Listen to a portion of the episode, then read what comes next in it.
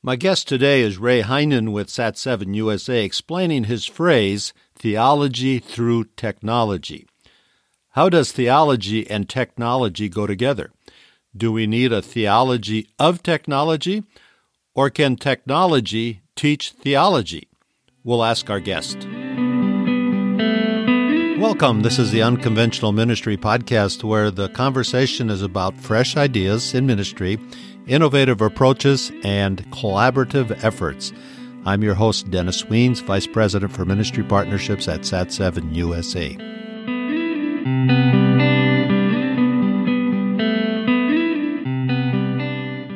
My guest today is Ray Henien with SAT7 uh, USA. Ray, welcome to this podcast.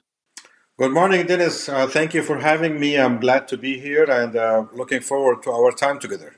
You use a phrase quite often that's kind of an innovative uh, concept, and that is theology through technology. I wanted you to explain for us because when we think of uh, theology, we think of seminaries and more resident uh, institutions where you learn.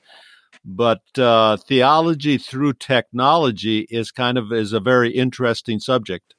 It is indeed, and that's because uh, uh, you're thinking about the classical model, as you said, being in the classroom and the seminary and all of that. This is all good, and uh, we all needed to be educated in this model.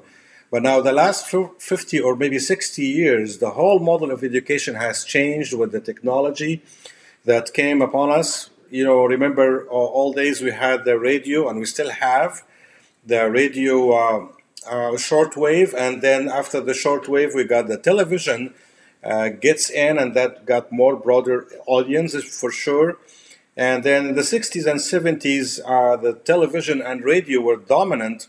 Now you move to the 80s of the last century, and you find that the satellite uh, came in, and this is where Sat7 started to broadcast theology through the technology available at that time and that's to make the gospel available to more people through the free to air and uncensored through the satellite. And then we we came to the era of uh, cables, and the cable uh, gave more uh, advantage to that, and then the internet kicked in, and that was uh, much more of a people to watch it, and then the social media, and now the digital media. So you have more opportunities, especially for the isolated believers, to give them more theological education through the current technology available today, which is social media and digital media as well. And you're from the Middle East, so you know firsthand, having been a viewer of Sat 7 in its early days before you came here to uh, North America. But uh, you know the, the value of theology through technology because the whole issue of accessibility is a real challenge for many people in the Middle East. That's true, and because they're uh, uh, very isolated at times, and many of them they are like uh, uh, seekers, and they seek to understand more about the faith, and they need more education, and they need more resources, and even the resources are not available, or churches not available, or even classrooms not available, and for some restrictions in, in many countries in the Middle East, they cannot even meet a Christian so the communication through technology became the number one way to send your message out, to beam it in uh, different ways. And uh, of course, with the digital media, social media, and uh, television, this is almost uh, available for everyone in the Middle East, like the, the, the West as well. And uh, here you have people who are in a very poor area or isolated area, but they have internet and they have access and easily they can pick up some of the worship songs or worship uh, uh, meetings or even theological education through the television or through the digital media and social media as well. I want to remind you that are listening that you can uh, give us some comments uh, how you're using digital and um, give us some likes. And I'm sure if you're interested in this, some of your friends would be too. So be sure to share this with your friends and your networks. We really appreciate it. And of course, comments and um, how uh, you're using digital would be very interesting as well. Now, can we assume that everybody in uh, the Middle East and North Africa has access to digital? Well, in fact, uh, it's still a little bit poor in some areas, but you'll be surprised to know that uh, many of the capitals and big cities they have the 5G right now and uh, access to that kind of uh, uh, technology. Uh, not all of them they can have a lot of good streaming. It's not really as 100 megabyte or more in their internet. But what is nice about video on demand or the digital media that people can go to places where they have a good hub of an internet and download the episodes or download the season of their preferred program, if it's educational or worship or kids program, whatever that is, and then they download it with a good internet, and then hey, it's saved in their devices. They go back home and watch the episodes and the seasons.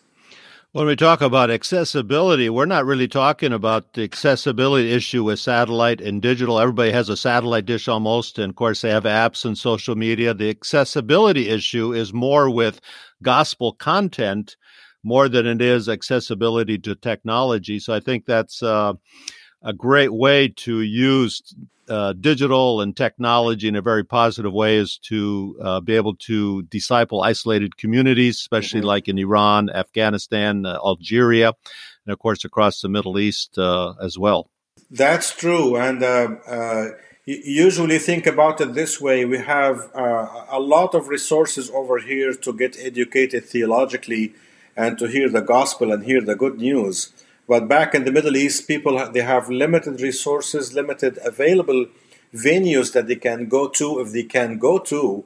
So the accessibility here is greater when you find an on-demand uh, uh, outlets like the Sat7 Plus that we have, an application that you can download through your iPad or iPod, uh, iPad, I'm sorry, or uh, or your phone and even through the website and you can even watch live streaming live programs as people are watching on te- television or they watch it uh, uh, also uh, through their devices when they download it.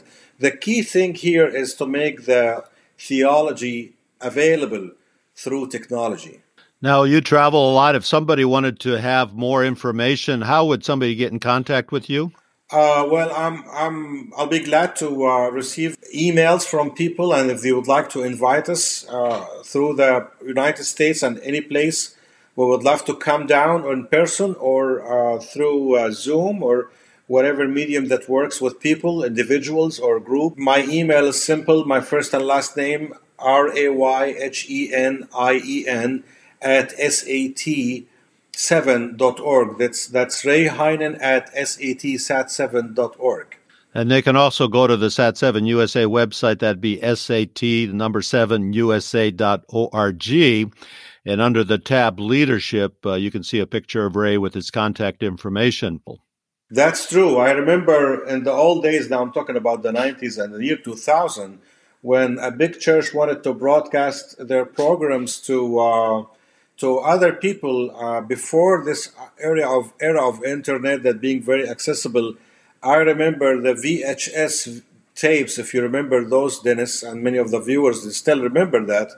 They have it recorded and sent people all through the different uh, uh, cities, and they travel for hours just to give them by hand the, the VHS video so they can uh, show it to the church goers or church viewers or the people who are watching uh, during the, the, co- the conference or something like that. Now you think about the accessibility and how many hundreds of thousands they can watch that live streaming. Uh, so it's a it's it's a it's a different day uh, for all of us uh, to make the gospel available to hundreds of millions who decide to know more about Christianity, you would like to learn more about uh, God's love. A large church maybe can gather a thousand people together, but then if they can take that uh, recording or that live feed and put it on the satellite, little, literally millions of people. And Sat7's sure. vision is to make the gospel available to everybody in the Middle East and North Africa. Mm-hmm. And we can definitely do it, do that through uh, digital, through uh, technology. So Ray, great to have you on the podcast and thank you for sharing. Again, if you want to invite Ray to come and speak and share more about this, you can uh, go to sat7usa.org, S-A-T number 7 USA.org, and click on the leadership tab, and you'll have Ray's contact information. Again, thank you for joining us, Ray, on this podcast. Thank you, Dennis. Glad to be here with you. In our changing world, there are more ways than ever to do ministry. Sat7 as a broadcast media ministry is changing how ministry is done. Through innovative approaches, collaborative efforts, broadcast satellite television, web streaming, and social media, Sat7 is making a difference. Visit Sat7 online today at SAT number 7 USA.org to learn ways you can be a part of this kingdom work. If you've enjoyed this conversation, please share it with your friends. If you know of an unconventional ministry approach, please introduce us. We'd like to have them on as guests. Thank you again for joining this episode of the Unconventional Ministry Podcast.